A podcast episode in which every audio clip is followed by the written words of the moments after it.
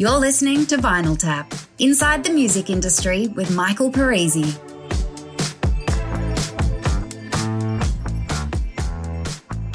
Hi, my name is Michael Parisi. I've been a part of the music industry for over 30 years.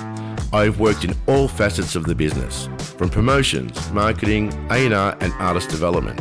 I've also worked for and with major record labels. I've run my own labels and my music publishing company, and I'm still an artist manager today. So, take a seat in the room with me as I talk to some of the biggest movers, shakers, and visionaries of the music industry. There'll be lots of stories, insights, and intel that you won't hear anywhere else. So sit back, relax, and welcome to Vinyl Tap.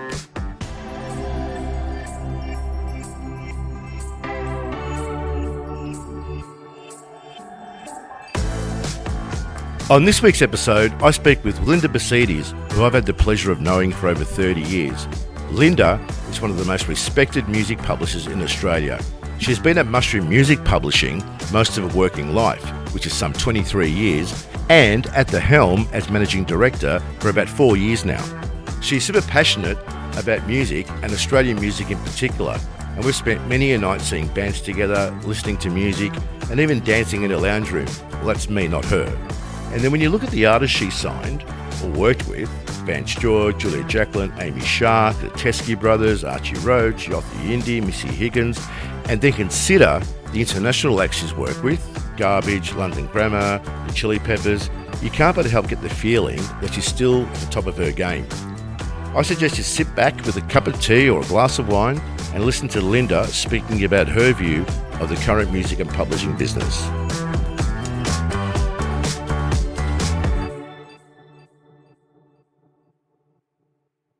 And here we are, Linda's place in Linda Bosidis' place in Thornbury.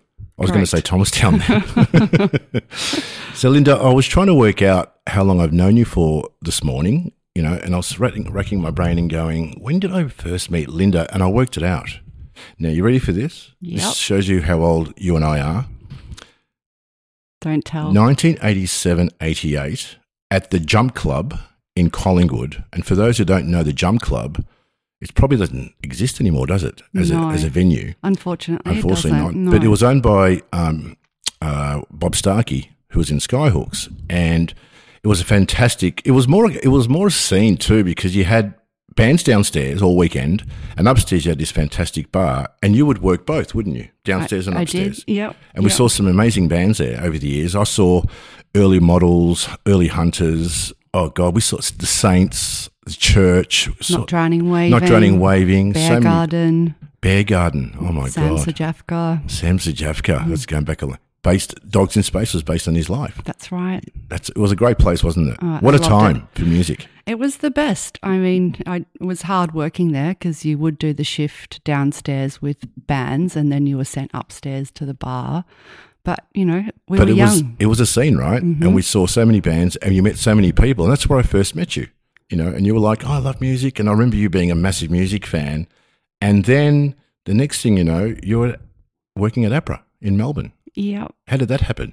I lost my job. I was retrenched, my full time job when I was in recruitment. And I did a season at Mount Buller. So I was working on the ski slopes. And I came back home and needed some work. So I was just getting some temporary jobs around. I got this job at APRA. I had no idea what APRA was. Um, as you mentioned, you know, I was always a music fan. Mm. I hung out in pubs and clubs. I collected vinyl. Yeah. Um, it was a really vibrant local music scene. So there was lots to do in Melbourne. And Still I was is. Still is. Um, and I was obsessed with Australian New Zealand music in particular. Um, so I landed this job, this temp job, and so When you say temp, were you front desk or were you yeah, right? just front desk. Yeah. It was a two-person operation then um, in Wow. South Yarra. So I was the temp person it was meant to be for four weeks, and they asked me to stay. So I stumbled. And who was who was in charge? Who was your your boss? Jennifer Gome? Or way back then, hmm and there was two of you in the office.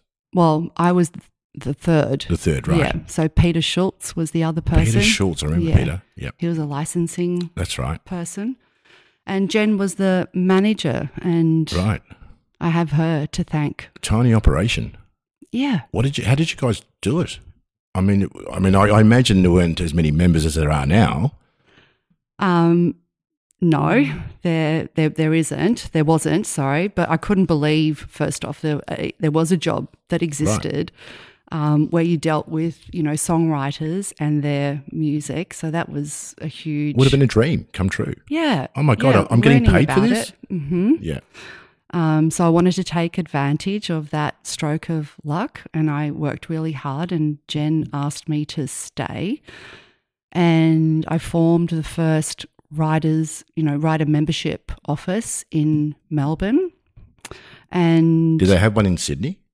yeah, Sydney was the head office, so that was quite a large operation. Right. Melbourne at that stage was not like it is now. It Was the poor cousin yeah, down south? yeah. The Mexican. Exactly. um, so I, I guess you know having a, a female manager who was encouraging and you know was progressive and wanted to expand the the company was very helpful at the time. But it was pre-internet, Of course. So writers would come in and register their songs on handwritten On, cards. on, on paper, yeah. Yep. And live performances were lodged at the end of each financial year, again by In hand. writing, yeah. Yep. My God. um, That's and uh, you know what uh, what do we do, Linda? How do we how do we get our work done back then? You know, without you know computers and email and internet in general. I mean, at that point, technology was like nowhere. I remember starting at Warner's around the same time you started at APRA, and all and I walked into my office's first day, and all I had was a small desk, a chair, a pad, and a pen, mm. and a phone, a rotary phone at that. You know, Yep. old rotary. That's it. yeah, And it was like when you made an appointment, you stuck to it because you couldn't change it, you know, midway down, you know, down the road when you were like going to meet someone. No. You, you had to just make that appointment. I mean, we just got by, didn't we? we did. Everything was done face to face. Mm. So it was, a, yeah, it was a very different time. But Very then you actually got an insight, you know, into all of, particularly then it was very much a band situation, but into, you know, what was happening in a band situation. You know, you saw the fights In real time. in real time, who wrote what, Yeah, because they'd be arguing over it in the office.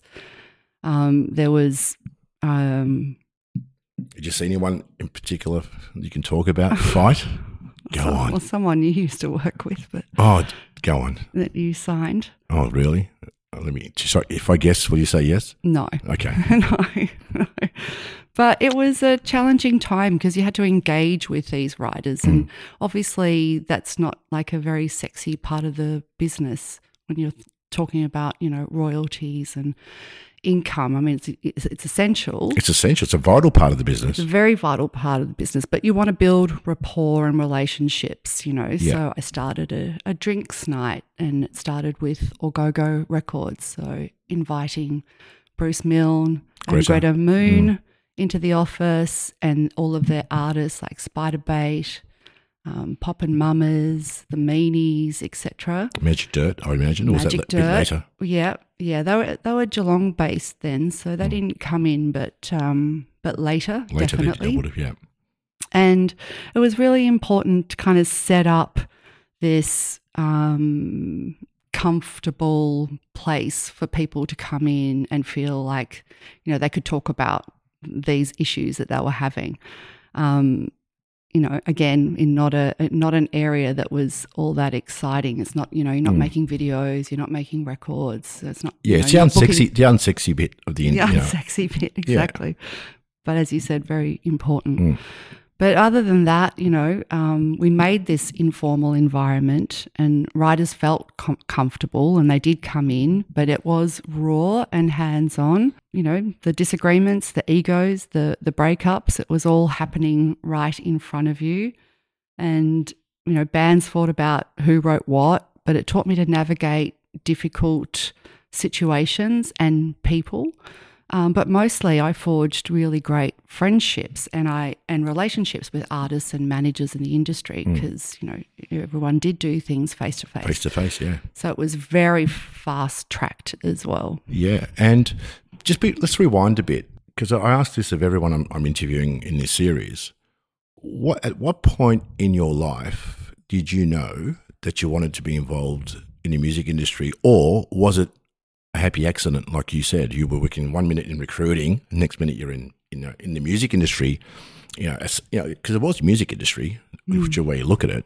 Mm-hmm. Did you have plans in the back of your, your mind, or did No. you did, did you say to yourself one day, "I want to be involved in the music industry," or it just happened?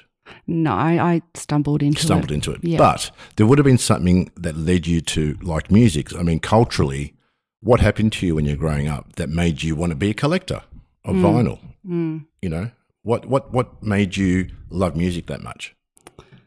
Surely there was something that happened through your childhood, through your teen years. There's probably uh, quite a few things. Mm. I mean, my my parents were um, immigrants.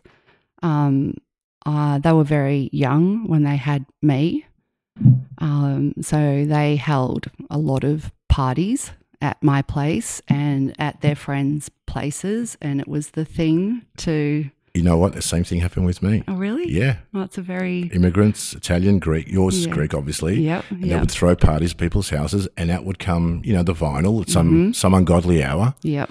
All it'll be- night long. all night long. It'd be Elvis, you know, it'd be Johnny Cash, it'd be, you know, a Lot of country. Beatles, a lot of country. A lot of I remember um, Loretta Lynn was played a lot. My aunt, Auntie Nancy would play a lot of country. Um, Carl Perkins.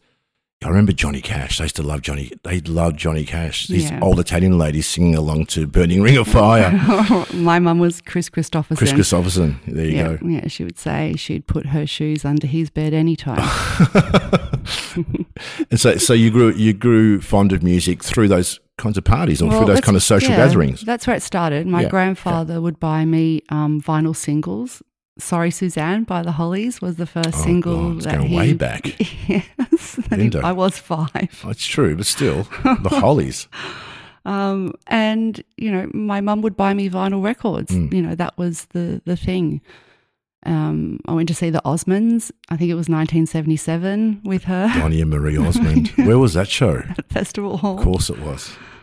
Um, That would have been hilarious. Yeah, yeah. But there was a great introduction to a whole different range of music. You know, there's a lot of Greek music, Mm. and as I mentioned before, country music. But there was a lot of just you know popular music at the time: Fleetwood Mac, Dire Straits. Of course, Um, as you're growing up. yeah, as you're growing So up. music was all around you, essentially. Mhm. And that, that's what made you uh, appreciate it. Yeah, Do you remember the first record you personally bought for yourself? Rod Stewart. Greatest hits? I can't remember. Tonight's the night. Yeah, exactly. Exactly. I can't remember the one. I remember the cover, but I can't remember exactly which one. And what about Australian artists We you, you fell in love with first? Was it? I mean, I remember loving Skyhooks as a kid. Yeah. Yeah. Well, there was this moment where, you know, because my cousins were older. So you're either in the Skyhooks camp or you're in the Sherbet camp. And I loved them both. And Yeah, I right. didn't want to choose. um, but yeah, def- definitely those. There was a lot from Countdown Yes, that you would discover. Yeah. You know, I remember seeing Blondie for the first time on Countdown and I just couldn't get over that when she turned around, she had a black patch of hair and the front of it was, Was blonde. blonde. Yeah. You're like, like, oh my God, is that why she calls herself Blondie? Yeah, this is like wow. Countdown was our education, wasn't it? It was like a university, really, on TV. Yeah, and the whole family watched it. Everyone watched it. It was six o'clock every Sunday, and you'd, you know, either before or after dinner, and, and like, whoa, Mm-hmm. we, s- we discovered so many artists through Countdown. As daggy as it was, it was, it was also very cutting edge. I went to Countdown. Did you really? Not not the time Iggy Pop was on there. It was Mo- Mm-hmm. No, was unfortunately. I think it was Ted Mulry gang. TMG. But that was a great way to discover music, wasn't it, back then? Oh, absolutely. It was our lifeline. You know, you'd have your audio cassette Ready to to tape music off the radio. Yep. You're always bummed Piracy. when the That was DJ. piracy, I know, and I work in publishing. um, and there was, you know, the DJ would talk over the intro or the outro, And we'd, and we'd curse them, really wouldn't we? We'd curse them. Craig Mhm. Huggins on 3XY or Greg Evans, you go, shut up. Shut up, I'm trying dude." to tape ACDC. exactly. but they did that on purpose. You, you know that, don't you? I do now. Yeah, Yeah. they did it on purpose. So Yeah. we, so people like you and I, kids like you, Sonny Nose kids, would, wouldn't tape their favorite artists Yeah. because they wanted. The record company said you must talk over them if you want us to spend money on your stations. Did you ever win tickets? I no, I won a record. I won the Clash's record Sandinista on 3XY with Greg Evans. I just I, I kept ringing and ringing and ringing and I just lucked out one night and I answered the question right and I forget the question but he said you can choose anything on the 3XY chart that you want and the only thing I liked was the Clash. yeah. You know, and I was like, oh Very my god. cool. Yeah. The only thing I liked in the, on the, in the top 40 because it was around the time I remember Bob Seger and maybe Dire Straits, but that was the one record I went, yes, I want that. You That's want the only that. thing I won. I won tickets to Boz Skaggs. Lido, around that era, Lido era. So, what was the first show you went to where you went, oh my God, obviously the Osmonds with your mum, but surely there was a show without your parents. Oh, That changed your life. Yeah, yeah. Well, I don't know. There was so there were so many during that period. You know, it's everything from Sharon O'Neill to INXS to, um, you know, I, I, I was definitely a Tears for Fears fan as well. Yeah. Then there was the whole Flying Nun, you know, experience too. Loved The you know, Chills, chills, yeah. and the bats and Straitjacket Fits. Mm. Um, and there was, you know, this underground scene that was kind of bubbling and gurgling away. It was exciting, wasn't it? Yeah, Really exciting. yeah. There was like beautiful noise and lots of, you know, fuzzy guitar and beautiful boys singing lots of In beautiful leather melodies In leather jackets. in leather jackets. Mm. And then, you know, the women that were just, wow, that's incredible. I want to do that. Yeah. Yeah. So and so, how did publishing evolve, or the, your role in publishing evolve? Obviously, APRA set you up for it, really, in It terms did. of your education. It's a natural progression. Yeah. Um, well, how I got the job at Yeah, Mushroom, um, I left APRA. I was there for six years. And I felt knowing like, knowing you had a job, or yep, I left to go and work for Shock Music Publishing. Hmm, And I lasted three days and left. who was running it then? Um, You don't remember? I don't remember. I don't want to say. Yeah. I'm going to have selective memory Yeah, throughout this good, whole good. discussion. Fair enough. Let's not incriminate anyone. We don't need lawyers. No, we don't. Um, and Shock was obviously a great company, and Hmm. um, there was a lot, a lot of Australian music that was introduced via their their distribution and labels. Um, but yeah, I, I, think it was the culture. Perhaps it just you know it didn't suit me, and Right. I I opted to just Three leave. days. Yeah, That's a record in publishing for sure. yeah, I think, I think so. yeah. And then you went, and then you, and then mushroom.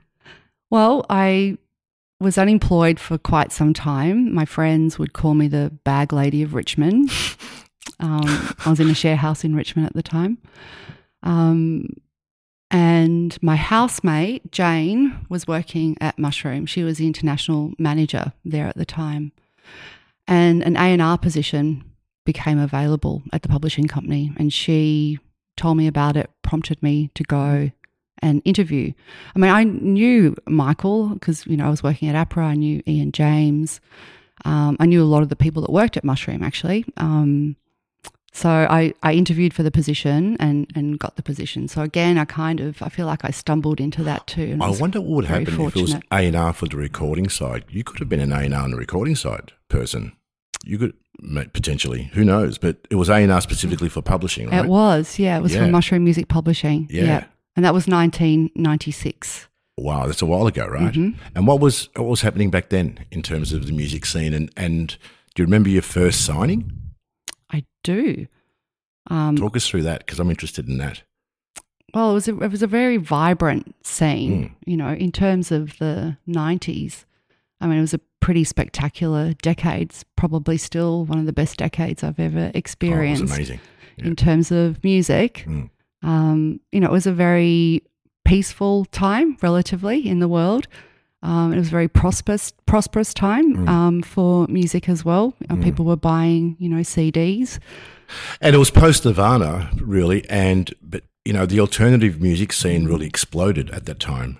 The '90s was like It had, yeah, Yeah. Grunge had well and truly, you know, Ratcat um, All that stuff, yeah. was around. I mean, Lime Spiders. There's so many examples of that as well. Mm. The grunge scene had exploded.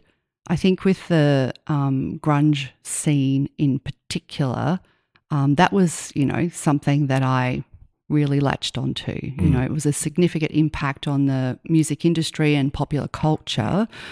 um, and it introduced like this raw, authentic sound Yeah. that contrasted with you know the, the that polished, The polished pop of the time. you know, yeah. yeah, sound of the mainstream. So yeah, it reshaped musical styles, but it also influenced so many other things, you know, like attitude and fashion and Definitely fashion. yeah, Yeah. yeah. And what was your first signing then in, in that era? Um, my very, Very first. first signing was um, a band called Not From There. So I started in Mushroom in September, I think, in 1960, uh, nine- 1996. Um, and I signed Not From There in 1997. They were a three piece um, I know. Brisbane Yes, band. yes. They kind of had this industrial indie rock Very German. sound. Yes, the, the, the lead singer and the lead guitarist was Austrian. Mhm. Um, their single "Sich Öffnen" was German lyrics. That's right. Um, their debut album, Sand on Seven, won Best Alternative Release at the. Arias Yeah. in I think that was 1999, and they signed to Billy Gould's label in the US, who was from Faith, No, More. Yeah, And to Steve Cross here, wasn't infectious. it? Yeah, Infectious, yeah. and that was another thing about Mushroom. Like there were so many people working in that building. It was a very vibrant building, still is. You know, Dundas Lane is very much Really known for that. time.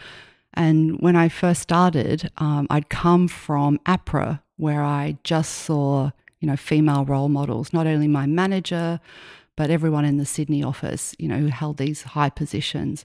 And then I moved to Mushroom, and there's just all these amazing women around Well, me. Michael was, was was renowned for that, wasn't he? Giving giving you know women a go in his company. He was surrounded by incredible people, incredible Yeah. women. Yeah, know. but in, incredibly rare in our industry. Very rare, particularly for the time. hmm Having worked at a multinational, it was nothing like that. I remember going to Mushroom Office for the first time and going, "Wow, this is like the revolutionary." You know, Michael had the foresight. And also, I remember asking him what, why. He, he said, because they work harder and they're smarter than us. Oh, well, that's disappointing. It's true, though. well, No. the work harder part, part I mean, but this, we The are smarter. smarter. Yeah, and I tend to agree. yeah. Um, Yeah.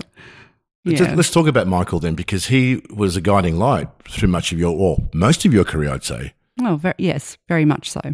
Yeah. How did you get along with Michael, and, and, and what did he teach you? Um, I was very close to Michael Mm. because it was over a long period of time that we built a relationship. I wasn't, I wasn't sure about him in the beginning. You know, he was Well, no one's sure when you meet Michael No. for the first time. You just go, "What was that? no. What was that whirlwind that just, you know, like a tornado breezing through the room?" And then you go, you kind of like it's like a cartoon where you sort of get up and you got messy hair and you go, "What happened?" Yeah. You know? Yeah, it's exactly like that. You know, you can't understand what he's saying and everything's just like this wild ride. Everything's an adventure. You don't really know what's going to happen from, you know, one meeting to another. But what Michael did best, I think, and not just for me, but for others that I saw around me, was trust you. You know, he gave you autonomy. He backed your ideas. Um, he, but, you know, he threw you in the deep end and you would either sink or swim. So that's how you survived back Yeah. then at Mushroom. There was no training.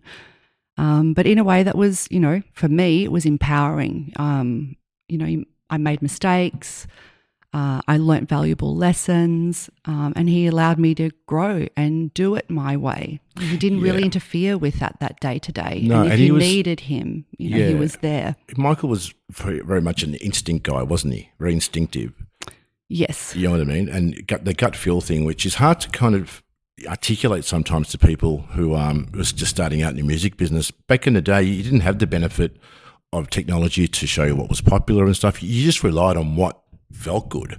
Yeah. You know, in, inside you. You know, like if I used to always say, if this one white hair on my arm stood up, I would sign it. I would sign the act. yeah. Right. But he was very instinctive. Did he bring that across to, to his staff, that uh, instinctive nature? Like Oh. rely on your gut rather than don't ever think it, just sign it if you love it type thing. Yeah.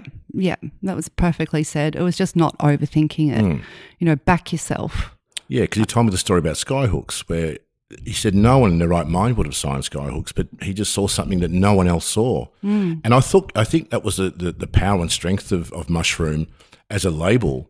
They would always, and still do, particularly, you know, in um, on both sides, recording and publishing, they the, the people who work for Mushroom um, have always seen things, always been a step step ahead of the curve. I think in what you guys work with and sign.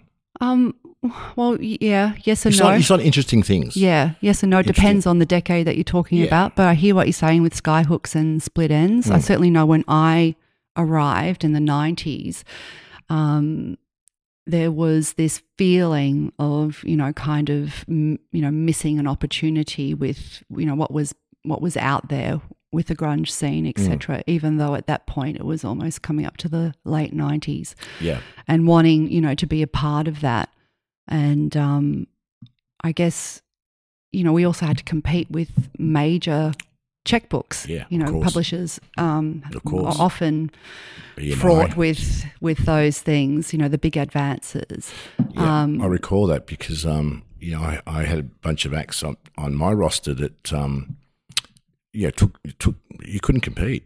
EMI would come along with a massive check, and the artists would go, "Wow!" Even the artists were surprised back then. But you know, it was one of those things, wasn't it? Because Mm. Yeah. money money was everywhere. People, companies were printing CDs, yeah you know, yeah and Well- and the publishers were raking it in too because you know there was a lot of you know a lot of heat on Australian artists. You know, a lot of radio play, a lot of attention.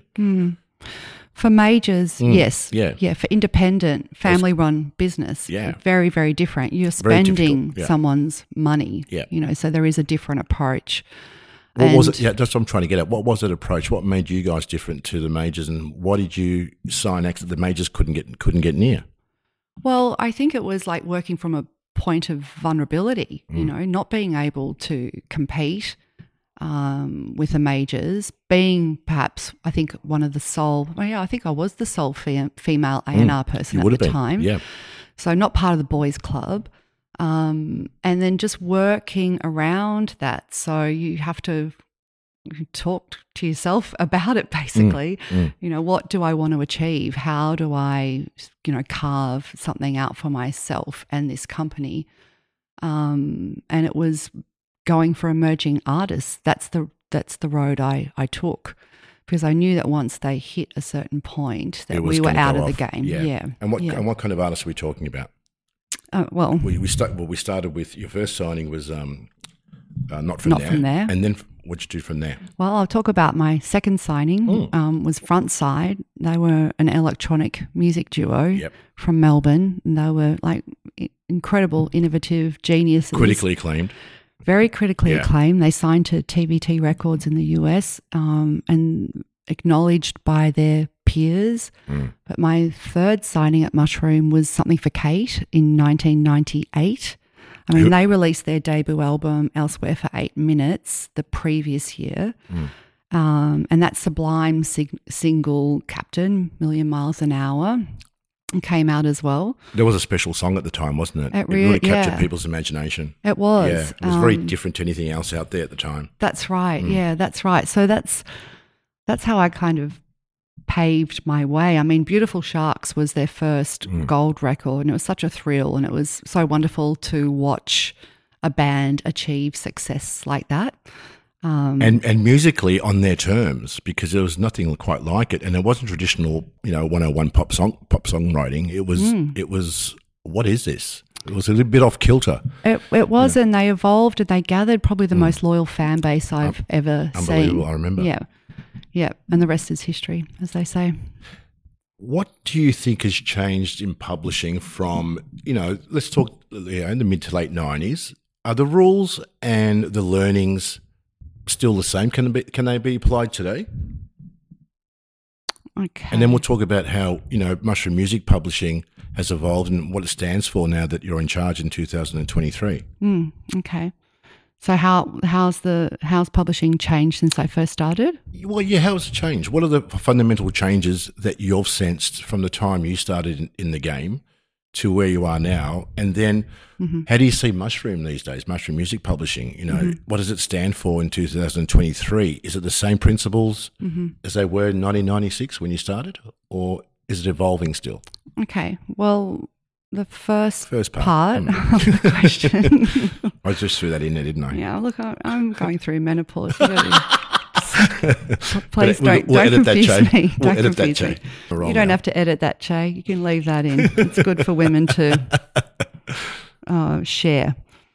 Um, yeah, well, music publishing in general has undergone significant changes, and it's largely due to the advancement in technology. So it's a shift in the consumer behavior, and those changes are, you know, how music is created, it's how it's distributed, and how it's consumed.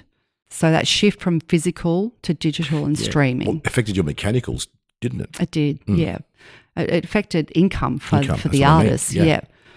Um, tracking and managing those royalties for songwriters is Mm. far more complex than it used to be. You know, Yes. I thought it was complex back then, but actually it was quite I simple sometimes in wonder how, hindsight. how, how would you do it back then? You know, like oh my God, it's changed. Technology has made it much much easier to detect where your music's being, you know, played Mm-hmm. and consumed. yeah, How did we do it back then, Linda? It's just same it's- as we did it's- everything It's mind-boggling. It really is, though. yeah, But yeah, that's, there was that's a lot of manual processes as well. yeah, well. there was.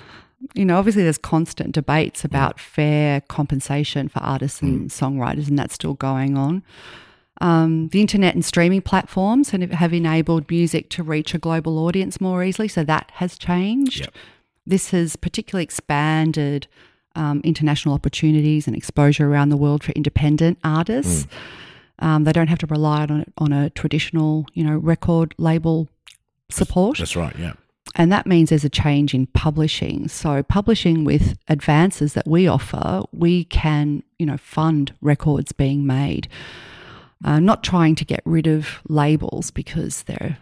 I still think that um, not everyone needs them, but they're essential. Yeah. Um, but They serve their they serve their purpose. that's don't they? right, and we can, you know, we can, um, you know, play quite a big part with independent artists in that way. Um, what else has changed?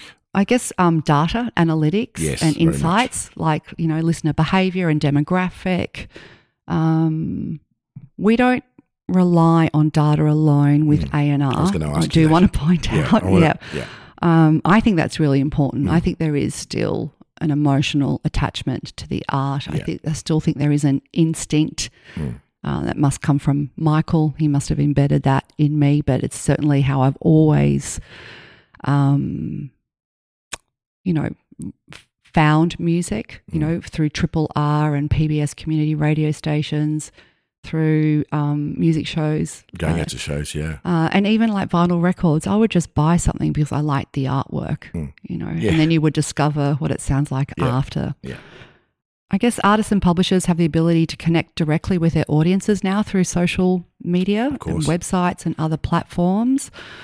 Um, it's a direct interaction and allows for like fan engagement and campaigns and market marketing strategies. Mm. Um, so there, there are a lot of changes, but I imagine also that side, and I see how exhausting that is for artists as well to be constantly on Well, on tw- yeah on on 20 TikTok and what's on in general. Instagram. You got to be on, On, in general yeah. across everything now, don't you? Mhm. Whether it's TikTok and Instagram and your Facebook, and then yeah, you got to you've got to like tick every single box. Yep. And you said something interesting before, which I want to I want to talk to you about. So you said you've been like publisher can fund recordings. Mm-hmm. So rather than go to a label, you may be able to give someone you like or someone you see a big future with a, a contribution towards their recording, and they can put it out themselves. Mm-hmm. How many times have you done that, and who, have you done that with? Oh, countless. Yeah. Yeah. Um, countless times. I, yeah. I'm, Can I'm, you give us an, just an example of, of someone who's taken their publishing advance and used it to make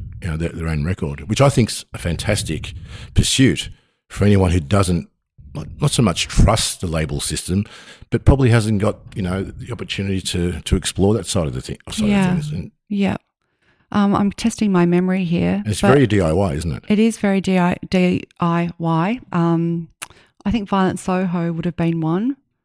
Um, I think definitely with King Gizzard, we would Mm. have helped support Their first recordings, yeah. first recordings. Um, perhaps even Chet Faker because I, I we signed him before his first live show. there you go. Um, They're three great examples. okay, good. Three big examples. Yeah. You know, Yeah. I mean, Chet was they're all very successful in their own right, and, Yeah. and different genres too. Yeah. You know, Mhm. that's, that's great. So, Mushroom Music Publishing. Now that you're at the helm, hmm what does it stand for in 2023? What is it that sets you apart from the pack, and what sets you apart from Mushroom of 10, 15 years ago? Are the same? Is it the same? The same thing? Different You know, was it different mentality creeping in? Are you wanting to put your own stamp on, on things? Well, I've always, I've always wanted to put my own stamp Of on course, things. So that was from day dot. Um, w- well, what mushroom stands for now is very important to me. Um, I think I did mention before that we are probably one of the last remaining independent family run businesses. And that is um, something that is very different to how other companies operate. Um, I'm very proud of that. Mm. And obviously, you know, we feel very unified and to, to be successful in, in Michael's name. Um, I think we stand for the craft of songwriting, um, inclusion, equality, Yep. uh, community, loyalty, transparency, collaboration. Um, f- for us, it's always been, and and I, it's a very collaborative approach. Mushroom music is a team of people, um, and we can't, you know, do that without like uh, the, the the team, you know, having the same values. Yeah, it is. a, Um, it really is. A, Michael used to always say, "We're a family." You know, he'd scream that out Mm. Yeah. after every meeting. But it actually is. It Yeah. actually is a big family, and it still is. And Yeah. you know, having spent a bit more time recently with Matt Gudinski, who's now flying, you know, the flag for, for Mm. the family company, I can see this. I can see Michael in Matt as well, you know, because even Matt's talking about the fact that we are a big family, and that's very important, isn't it? It is, yeah. Matt has, has definitely continued those values. Um, and I think it has a, a lot to, um, a lot in supporting the right, you know, for us, in we've got the support from the top down. So we know that we can support writers, you know, to navigate the business and the art, you know, blending the business and the art. And we can also support artists and writers to tell their own stories. Let me ask you this then: Is there an artist that, past, present, future, that you would love to have signed or want to work with? There's got to be one. Do you went, oh, I want to get my hands on them Um, because creatively you just think that they're a, this this group person are just a powerhouse that you you must work with them or you wish you would have worked with them. Well, I'm going to say Go on. Um, Stray Kids and Blackpink for my daughters. Really? yep, You're going to go South Korean on me? absolutely. Well, you know, Yeah. well, you, there's no shortage of money there No, to collect. that's for sure. it's tick, tick, tick. Tick, tick, tick. so Blackpink, you're saying Blackpink, Yep, the one act you- you'd sign. yep. Do it for my kids. Do it for your kids. Yep, So, Linda, time for some hypotheticals. I'm ready. hypotheticals, which I love doing. Everyone gets these too, by the way, but they're different. Everyone's got a different hypothetical, but these these are applied applicable to you, I should say. Okay. So let's start with a time machine. If you could go back in time, what would you change or do differently, knowing what impact it would have on you now, both in personal and business terms? And this is a, this is a good one. I love I love asking this. Mm, I can't wait to hear everyone else's. You should hear them. Um, try not to please everyone. hmm Um, put myself down. Uh, overthinking. hmm Um, and not to downplay my unique perspective. hmm Many times in a room. You did a lot of self doubt when you were you know Yeah. finding your way through the industry. Yep. Yeah. Yeah, for sure. But that's I, I don't sense that at all now. Oh no, I've still got it. You still got it? Yeah, I You still go, it. "Oh, Well, one thing that really annoys me is like the loudest people in the room being heard, Mm. and the quiet introverts have you know these really uh, different perspectives. Um, you know, who are not heard. So have you found yourself through your career having to shout to be heard, or Sometimes, yeah, yeah, yeah. has it worked for you? Sometimes, Sometimes. yeah. Um, but really, I don't know. I wouldn't change much. I've had an incredible experience, and it wasn't always positive. Um, but that's how you grow. And I embraced that, you know, whether it was vulnerabilities or insecurities, and worked around it.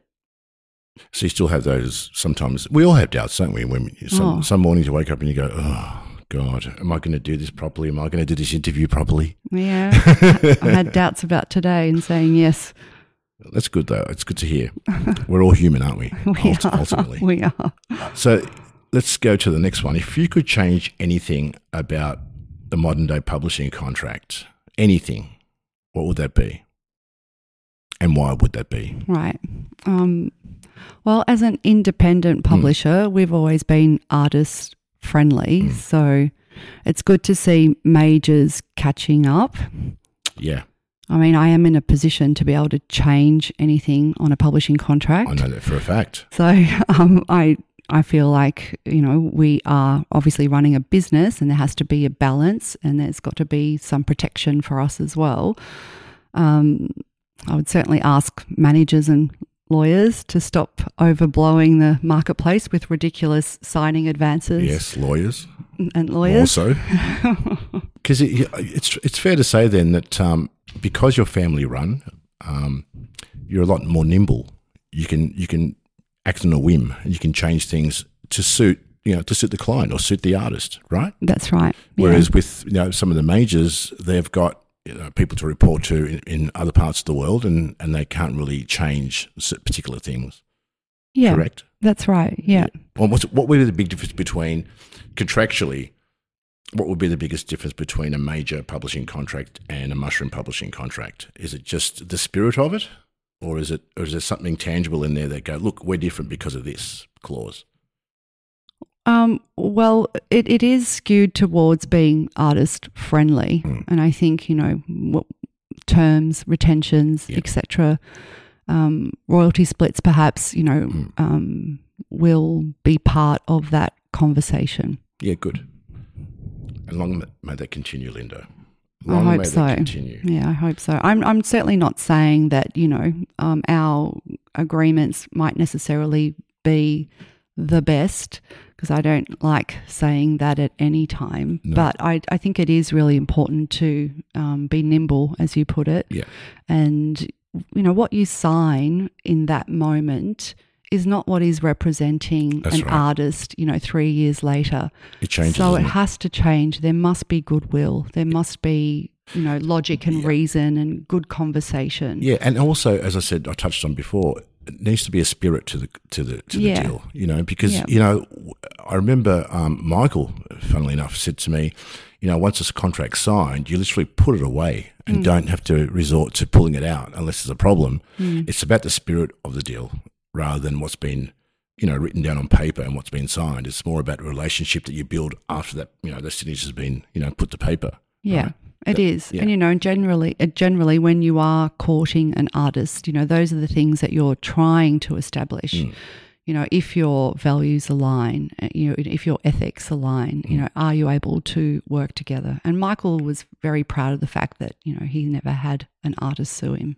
No, never. Right? Mm-hmm. He's probably had some run-ins over over the course of his career. you know. Perhaps. but but I wouldn't. Yeah, Michael's never been in court, so to speak. No, Yeah. no, no. Um, we've talked about social media quite a bit from the start, Mm-hmm. and how we did things manually and no phones and rah rah rah. Imagine a world with no social media. How would you one discover an artist, and two measure their success? Because let's face it, it's real time testing Mm-hmm. These days. Yeah. Really, you can look at their, you can look at you know the amount of followers on Instagram, and you can see how many clicks they've had on their TikTok. You know, there's Mm-hmm. real time measuring. So, how much of that is in, in for you, the future mushroom? How much of that is going to be relevant to what you're doing? Um, well, I don't have to imagine that world because I, I lived that world. Um, and we used to discover new artists mostly by hanging out in venues and by word of mouth. You know, someone you had signed and working with would say, you know, you got to check out such and such. Or, Yeah. you So know, we go back to, that. If there was no social media, you think it'd be a case of like crawl, you know, trawling the pubs and clubs of Australia and and the world for that matter, and well, you know, speaking to to a venue booker, you know, It's a- ringing up ringing up a lawyer, going, hey, what's what's coming across your desk? Yeah, it's a different time because obviously public radio played a big part as well. You'd listen to Triple R and PBS, and there was music TV shows like Recovery that existed. Um, and our social networking happened at the Punters Club in Fitzroy if you lived in Melbourne. Yeah, of course. So or the club in Collingwood. or the club in Collingwood. Or Revolver in South Yarra. or Revolver. North yeah. side, south side. Yeah. But yeah, it was a different time. It was not so structured. It wasn't conservative. Um, but yeah, I, I'm I'm not sure if we could go back to that. I think people would be They wouldn't know what to do with themselves, no, would they? no. Imagine going out seven nights a week again. No. Oh, well, we did. Mm. And as I said, you know, you couldn't blow meetings out. You just you just got there because there was no. I mean, I remember the one time I had to change a meeting. I had to find a phone booth. Yeah. Remember the phone booth in the middle of the Yeah. city, And then twenty cents. and then twenty cents, and go right. Yeah. I'm going to be late, you know. But Yeah. rarely, rarely would you, you know, could you do that back then? You know, it's an interesting one, isn't it? It's it's, it's not a conundrum. I just I just it, it'd be great if you know have the best of both worlds, where you relied on you know the old school way and the new school way. you know. yeah. But we had youth on our side. We did seven was- nights a week, Linda. yeah. My God, Yeah. you know. Do Yeah. they do that these days? I don't think so. I know. A&R's well, you don't, changed you don't dramatically. need to. You don't need yeah. to. Yeah. yeah, you don't need to. I mean, we still want to see people play live. I think that's incredibly important. If you're most important thing. um, wanting to sign an uh, an artist writer that's you know record writing, recording, and performing songs. Um, and I still think that a great deal needs to go into live shows. 100%. Mm. I always say that. I, I, in fact, I've never signed an act without having seen them in some kind of live capacity first. Yeah, If you, if you, if they can't, you know, portray their art in front of you properly, then what are you signing? You know, I mean, there, there are songwriters who who don't like to perform, Hmm. who are worthy of you know of a deal, particularly a publishing deal. But when you're signing an act to a recording deal, you have to see them live for crying Hmm. out loud, right? Well, yeah, that's. I mean, that's certainly happened. You know, so well, I'm thinking about my recent um, travels to the US for work, where you're speaking to people who have invested a, a lot of money on a TikTok sensation, and it's one song. It happens all the time. hmm I, I, I read the other day, um, I think it was Music Week or it may have been Billboard, that one, sorry, nine out of 10 artists signed from TikTok don't get to the next single, the second single, which is extraordinary. Yet they spend so much money on the first single, and if it doesn't work, then, you know, you're only as good as your last video on TikTok, really, which is a crazy way to do A&R, but it happens, right? It happens. Yeah. The one thing you see over and over again are the artists that have longevity are the ones that, you know, um, obviously have quality songwriting and quality songs, but enjoy the touring and the live performance. Yeah, and they don't follow trends, and they Mm. don't fo- uh, they don't fit you know what it, what's deemed to be the th- you know the thing of the day, you know whatever it may be. That's right. Yeah, the art comes The art, first. the art's first yeah. every time, and that's why they have longevity, Yeah, and they might not be played on Triple J for quite some time, you know. or not at all. Yeah, or, or not at all. Yeah, uh, in some cases. And then you know you also see and experience the artists that don't make it past their you know their first album. Yeah, and it happens, doesn't it? Mm-hmm. It's you know it's it's competitive right now, and it's tougher. There's so much choice that we have, you know, as a as a record consuming or music consuming public. You know, the long tail is getting longer and longer and longer. So Mm-hmm. you better be good live, and you better be able to build an audience. You know, because that's all you've got at the end of the day. You know, Yeah. Mm-hmm. songs and your audience. You know, and hopefully the two can you know meet. You know, in a, in a perfect storm. Yeah, and it goes back to you know rehearsing. Yep. That old work hard. Work hard, Yeah, head down. Yeah, Mm-hmm. I agree. I love the way Nick Cave talks about it. Actually, well, not not so much the rehearsal part, but the way he approaches. Yeah, he goes to work every day, right? He said he said yeah. it's like almost like a nine to five job, didn't he say? Yeah. Or he gets up in the morning and uh, I'm going to go to the studio and write a song, yeah, and then does it every day, and then I'm going to rehearse, and then I'm going to plot a tour. It's a, it's a job, right? That's right. I heard on that um, podcast where Mm. he did that he did with Louis Theroux that if he was scared to slow down because he might enjoy it. Yeah, right. well, if anyone needs to slow down, it's probably Nick Cave. Let's talk about your favourite signing. Or if you want, we can flip it, Linda, and we can talk about one that you wish you hadn't signed. No names need to be mentioned, unless you really want to. Linda, I'm looking at you. Um, I, I have many favourite signings, and we work with some of the most iconic. Let's talk about a few. Which ones? Which ones do you love working with? Um, I know it's hard to say what's your favourite child in front of in front of our children here. yeah, yes. You know, Well, I've signed over 200 artists and writers. Is it 200? Yeah. Okay. In the early years on my own, and then with my team, which was Michael Cusick, who's Yes, I mean Mike. Um, left, uh, and now with Errol Yertigul and with Julian Magrutha. Um, I think there's not actually many on the list that uh, I didn't want to sign.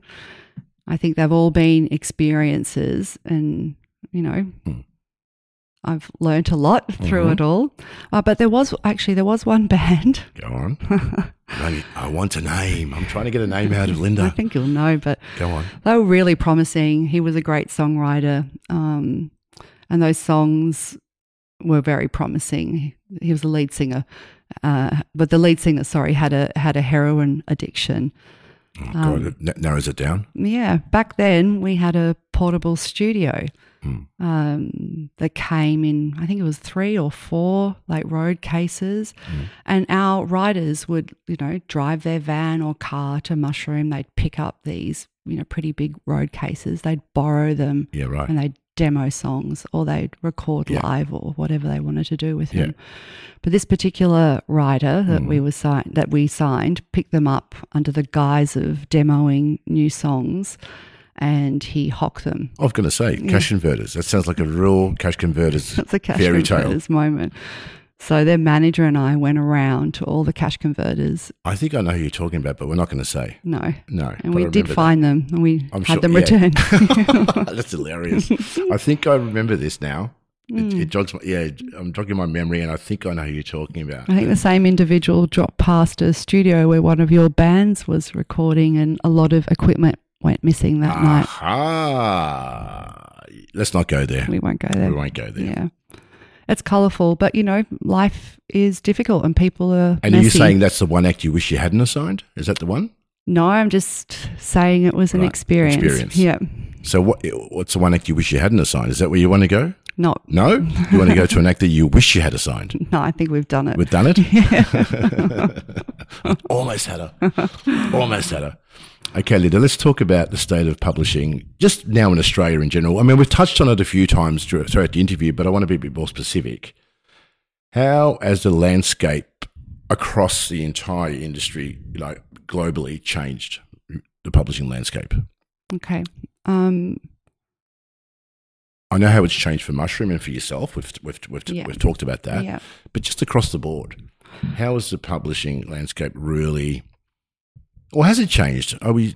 Oh, it's know? changed. Yeah, Okay. it's it's undergone significant changes. It, I think it's largely driven by advancements in technologies. Um, I think we've I think we've kind of touched on this before, um, but shifts in you know how how people create and distribute Mm. music. So that's that's one and consume music. Um, there's a shift from physical to digital and streaming. Yep. Um, Which is, which is a massive change, really, isn't it? Oh, that that is a huge change Mm. to our music industry and the livelihoods And the livelihoods, of yeah. artists. Yeah, The, the hip pocket for sure.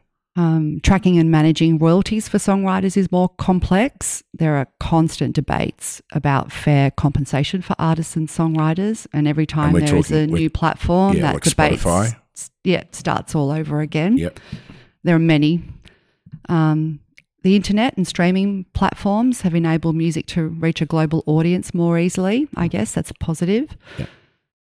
That has particularly expanded international opportunities and exposure around the world for independent artists in particular, um, without the need, you know, again, for a traditional um, record label.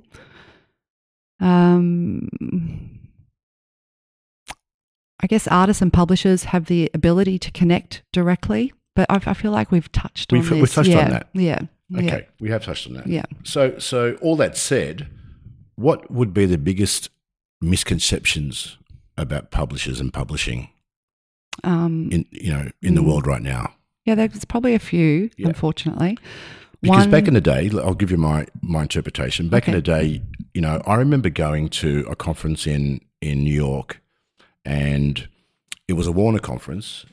Um, there's no names need to be need to be named. Um, Oh, it go was, It was a. Warner conference. Tell but- us the name. No, it was a Warner conference.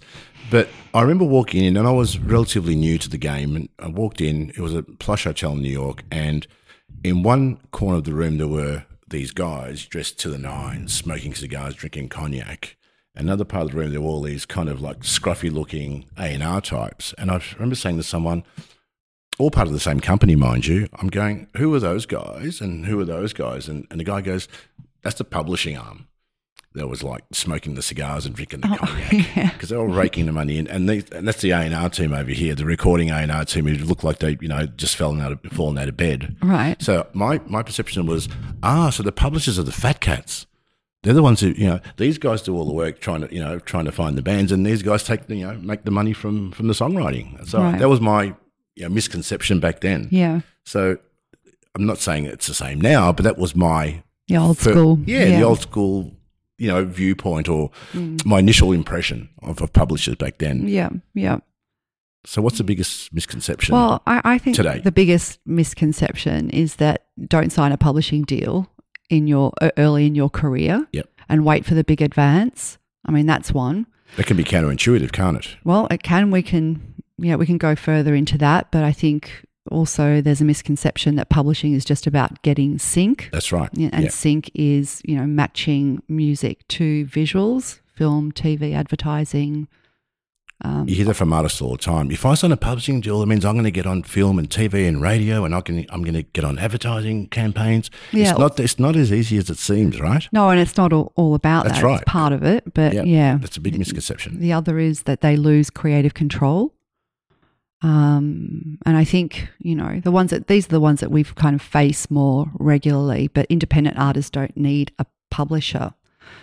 And to address some of that, um, a publisher can and has, you know, played large roles in launching careers and supporting writers.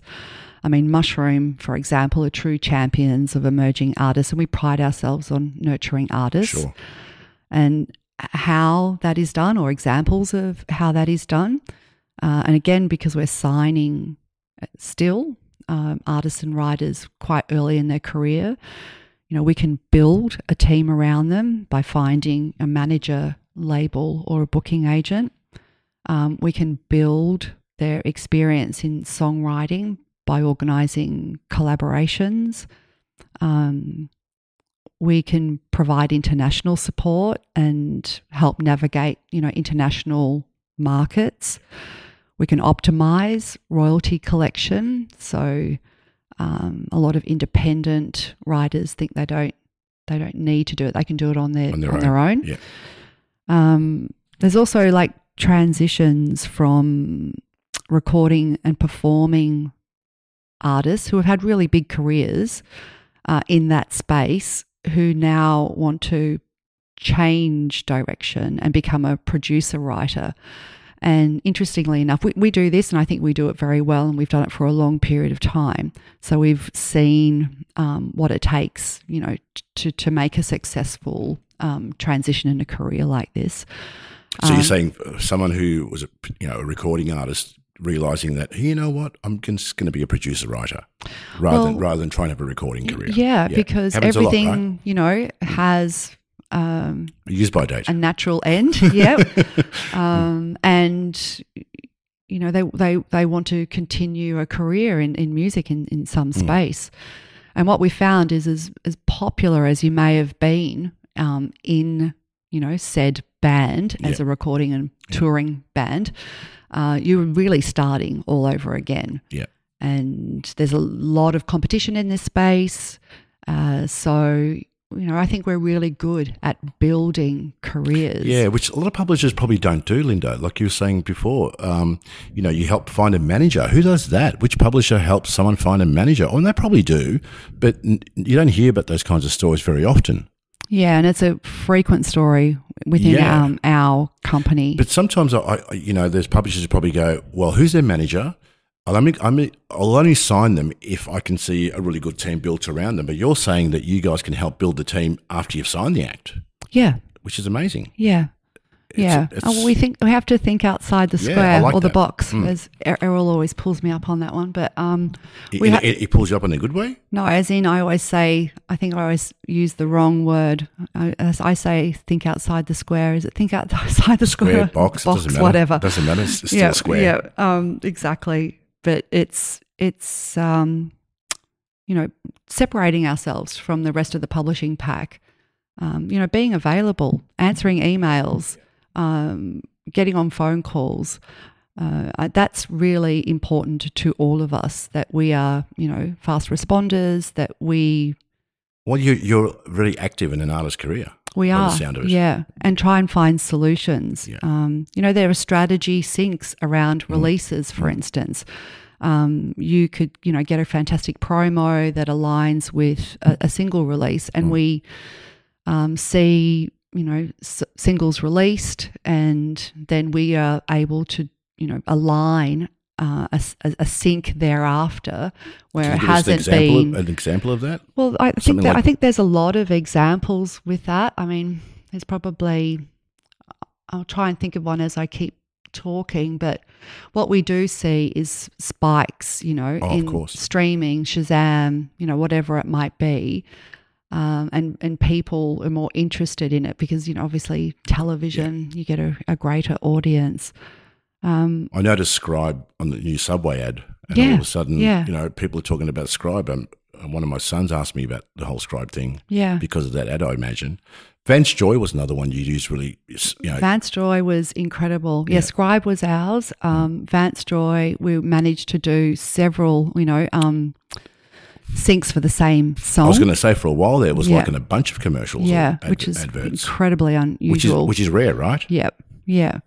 But I think providing guidance and creative input, you know, is, is really an important part. And a writer can take as as little or as much as they want. You know, some are very do it yourself and they're happy to just forge their own path. Yeah. And we love working with those, you know, writers as well. There's really no rules around it.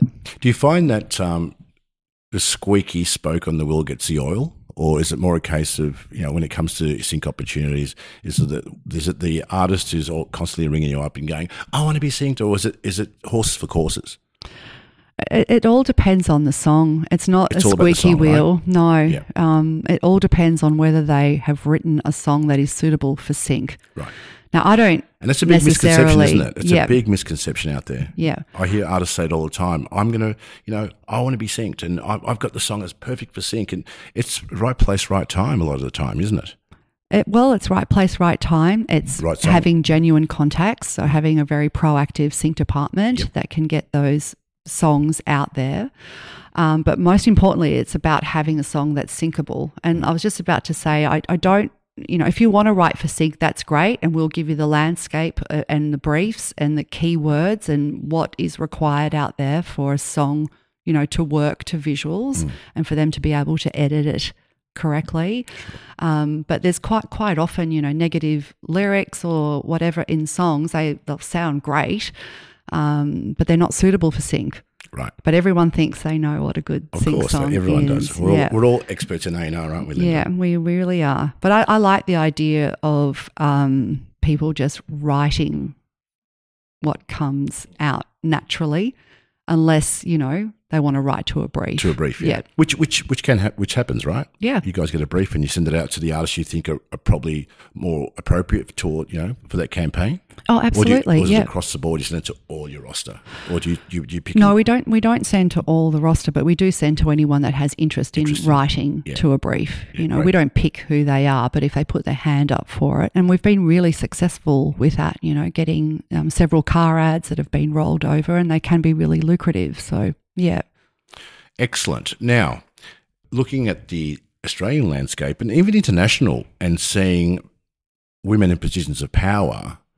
I mean, I can't remember the last time, or if there is one, you could probably help me here. A head of publishing company in Australia being female.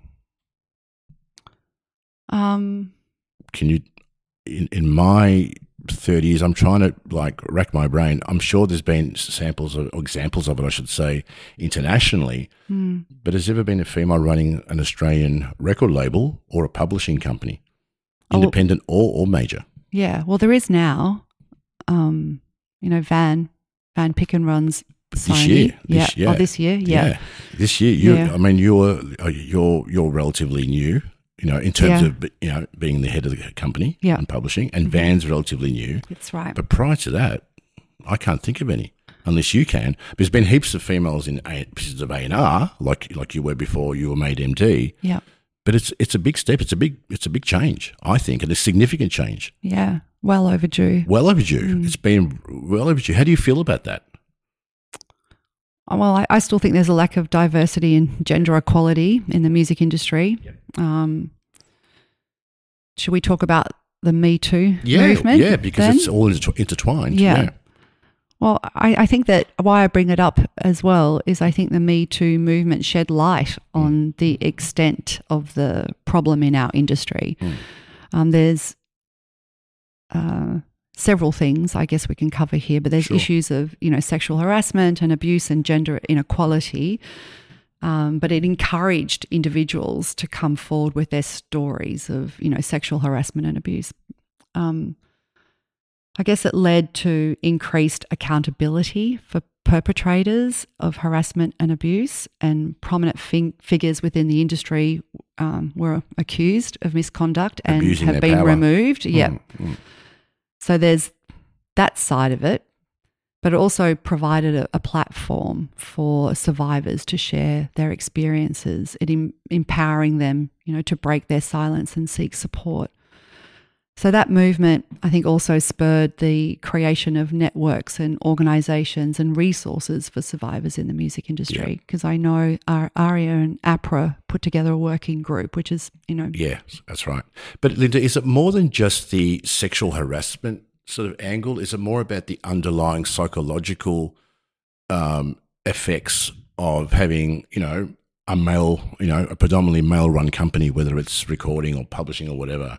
It's it's not just the the as I say, not just the physical, oh, you know, harassment thing. It's it goes beyond that. I think mm, you know, like you know, like there's one thing to do that, but another thing to actually use your use your power to undermine your staff or people around you, whether it's an artist or whether it's you know a fellow co-worker.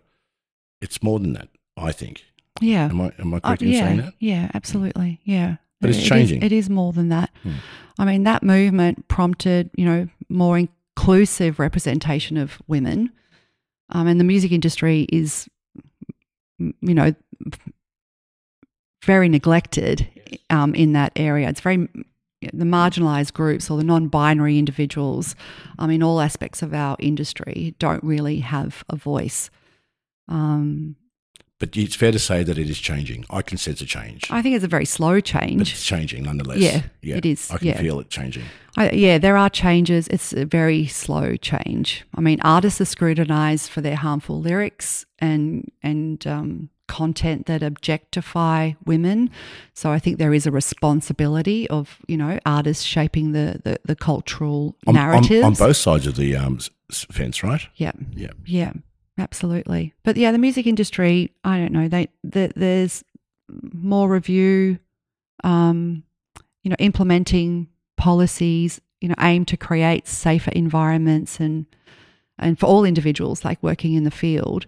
Um whether that's you know codes of conduct or conduct sorry training programs or improving you know reporting mechanisms will just make it a a, a better place or perhaps you know give more opportunities uh, for it for that For change. change. Yeah. And do you think, I'll take it one step further, do you think our federal and state governments can help more with respect to, to that? You know, and, and, Right. and what can they do to, to help, you know, um, not just women in power, but as you said, people who, who you know, feel marginalised? Yeah. I do want to say before we get on to the federal government, yeah. Is there something Um, else that, well, I just I think it's important to state that I I don't know a woman who hasn't had an experience of abuse, harassment In the industry. worse across the board yeah, in general. yeah. Um, you know, I it's funny because well, it's not funny at all, but um, my memory of the '90s is not so great. You know, it was a heady time. Mm. Um, but what is scarred into my memory banks is, you know, are, are all the things that have happened um, that are that you don't want to talk about. Sure. You know, those are the things that you remember. So it Sure. is it is lingering. Yeah. Um, And it's just not our industry. It's it's it's you know it's across the board. Imagine the movie industry and, and the stories that can you know have come out of that. Well, it's- Harvey it's- Weinstein and, and the like. yeah. It's it's across all creative industries and even it's not just creative industries. I think it's every industry, Linda. It is ev- it is Everyone's got a story, Yeah. right? So it's it's more a Yeah. it's a societal thing, um, and it's it's widespread, Yeah. right? Absolutely. It is. It's wide widespread. Um, but I've had, you know, I've had the struggles with that, the double standards, the, you know, in forms of bias or judgment, um, you know, being a parent, not being a parent. How often do you go out? Um, you know, marrying a musician. I had a lot of grief with that one. Um, but it's just their inadequacies that they're spewing out on you. you Yeah, know? right. Um, but I've had the experience of men speaking over me, interrupting me, um, claiming successes when I know, you know, It was you, It was yep. my responsibility or the responsibility of myself and my team. Um, but yes, it is a, a global issue. Yeah. But hopefully, you know, we can we can we can we can see change. I'm definitely sensing a change, particularly in the last well since the Me Too movement start around the world. You can you can sense that there are companies who are making proper change. Yeah. Not not just talking it, but walking it as well now. Yeah. And I think it's going to that's what we want. We want to see that, and the change is good and, and welcomed. Yeah. Um, and uh, look, I, I'm, I'm sure everybody has um, their stories, but what you do want to provide, I think, in any situation, is a safe, um, you know, culture. Yeah, safe, safe, safe environment. Sorry, yeah, uh, and and that is you want to do that for your artists as well. You don't want to send them out on a collaboration, knowing that you know Right in the there are space. stories about that person. Yes, right. So you, it- it's a huge responsibility, It is. and we take it very seriously. So, Linda, what can, and I've asked this of um, everyone I'm speaking to because I think it's a very important point that I'm, that I'm trying to make here.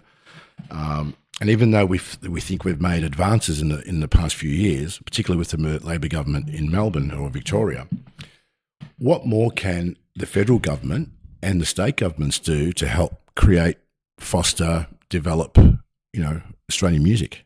And and make it ultimately exportable because that's the end game for a lot of our artists because there's only so much you can do here before you need to find another market.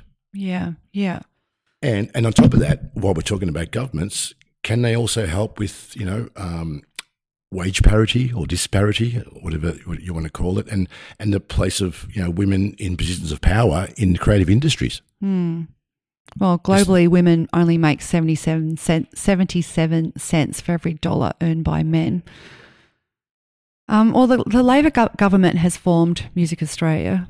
Um, so that is a start, considering the Liberal government completely dismantled any support or care for the arts in our industry. Um, what can be done is invest in, you know, music ed- education, funding and grants. And when you say music education, are we are we saying from a young age, like in schools? I So- think so. yeah. Yeah. yeah, I do. I think so. Funding and grants are incredibly important in Mm. in all areas, recording and touring. Do you think Um, there should be more of that? Yes. More, yeah, I think so too. Yeah, absolutely. I mean, increase local music played on commercial radio. That's been going on for that conversation, Linda, has been going on for years. And, you know, we should take a leaf out of a country like Canada's book where it's 30% domestic music minimum mm. must be mm. played between the hours of 6 a.m. And, and 6 p.m. rather than midnight till 6 a.m. like we do here in this country to, Yeah. to get to our 20% quota. It's shameful. And it's catalogued that they're playing anyway. That's right. It's probably Cold Chisel, you Yeah. know, nothing against Cold Chisel or No. or Icehouse or any of those kinds of acts, but that's how they fill that quota. So Yeah. that's one area that they've got to change. it would make a huge difference to our difference. industry. Massive Um, difference. I think collaboration with industry is really important. Yep. Like collaborate closely with industry associations, music labels, managers, um, artists, Mm. and develop effective strategies that align with the needs of the music sector. So it's basically conversation, you know, finding out not just That's right. Sitting down at the table. Yeah, sitting down at the table. Michael and, and his team are good at that too, like having, you know, um, deep and meaningful conversations with, with, you know, politicians about changing, particularly here in Victoria. yeah. Michael was very good at that. Very good yeah, at that. Yeah, But that's, that's, that's an ongoing conversation and it needs to be massaged and it still needs to be kept alive, you know, um, for years to come. It's extremely important, Yeah. and there are, you know, there there are voices that uh, need to be heard. Um, visa and touring support is another one, Mm. like simplifying visa processes Yeah. and providing assistance for international touring will make it easier for Australians. It's something it takes. It's expensive. It can take a long time to get a visa, a touring visa. You know, depending on where you're going, of course. But it still is a very lengthy and laborious process. It's a deterrent. Yeah, and you you know of, often hear the you know frustrations of um, managers and, and artists in this space. Um, it, it- yeah, it just needs to be needs to be refined and simplified. simple, Yeah, I agree. and make it easier for artists to perform overseas, and they can connect with global audiences. It would make a big difference. yeah, I think the promotion of in- Indigenous um, music is incredibly important as well. Yes, I agree. Supporting, promoting the export of Indigenous music and culture, um, recognizing the uh, unique contribution to Australia's, you know, music identity. Um, yeah, it's a, there's probably a long list. there's a long list, There's but at least list. at least they're starting to think about it. I think hmm you know, and it's I think moving in the right direction. It is, and we're Mm. lucky that we've got you know primarily you know a, a Labor government in pretty much every state, Mm. bar one, right? So Mm-hmm. we're lucky in that sense because they they seem to be a lot more open to talking to us as an industry. Yeah, um, it's now all about the action and what now. happens. It Yeah, to- totally is. talk the talk. Let's finish off with a subject which is hot on everyone's lips right now and really applies to publishing in, in, a, in a major way, I think. Um, and that is AI and its place in the music industry. I mean, it's going to, it's, it's, it's happening now, you know. And people are saying, how can AI replace real songwriting and stuff? But there's going to be a segment of the, you know, content creators audience I guess if you call music makers who are going to be making music from artificial beats. Yeah. Simple as that. How do you feel about that? First, as a publisher in a business sense, but then also ethically. Mm. What's your stance on it? Well, the, the biggest issue is ethical Hmm. and um, cop- copyright related implications. Hmm. Um, ensuring ensuring that AI generated content respects copyright laws is essential, you know, to maintaining the integrity of the music industry. And obviously, AI, you know, ingests ingests music. That's where they're able, you know, to to replica. Um, you It's know, so, so, someone well known. I mean, they've got to get it from somewhere in the first place. Um, as with all new technology, there's people that will embrace it and will do good. And there's also the issue of, for publishers and others, of how we're going to license it and protect the original songwriters of that music. So how do you, how do you do that? How do you how do you protect the original composer? well, that's a discussion that's It's happening. ongoing, right? It's happening right now, yeah. that's right. And it's a, a global discussion. There is a, a lot of concern about it.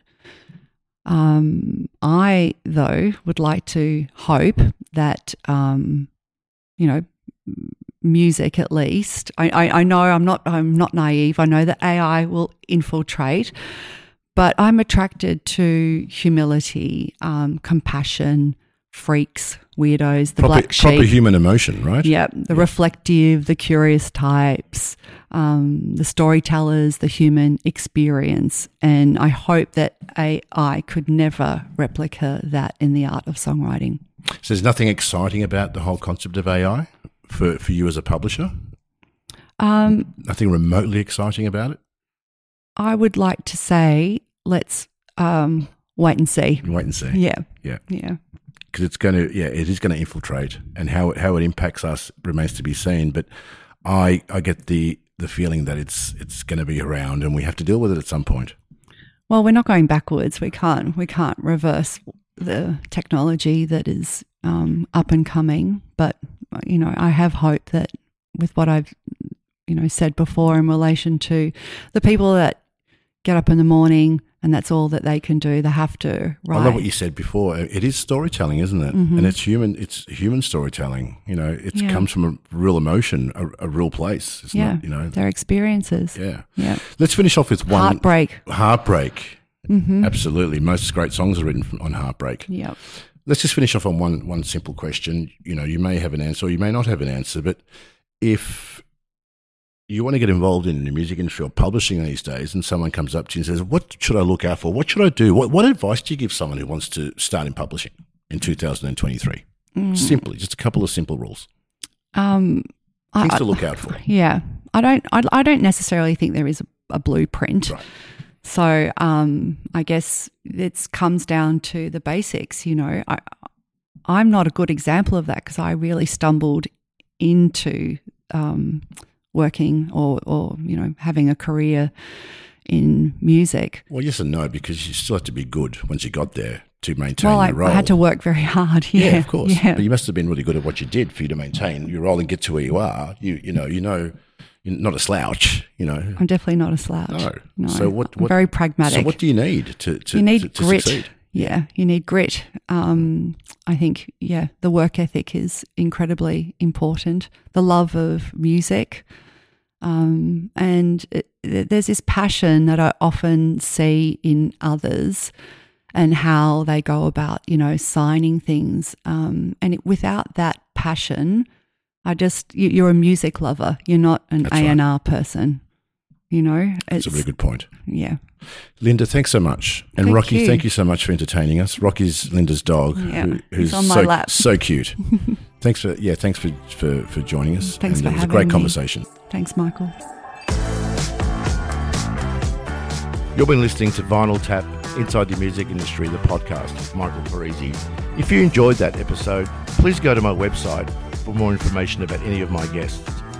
www.vinyltappodcast.com, all one word, of course. And we'll see you on next week's installment.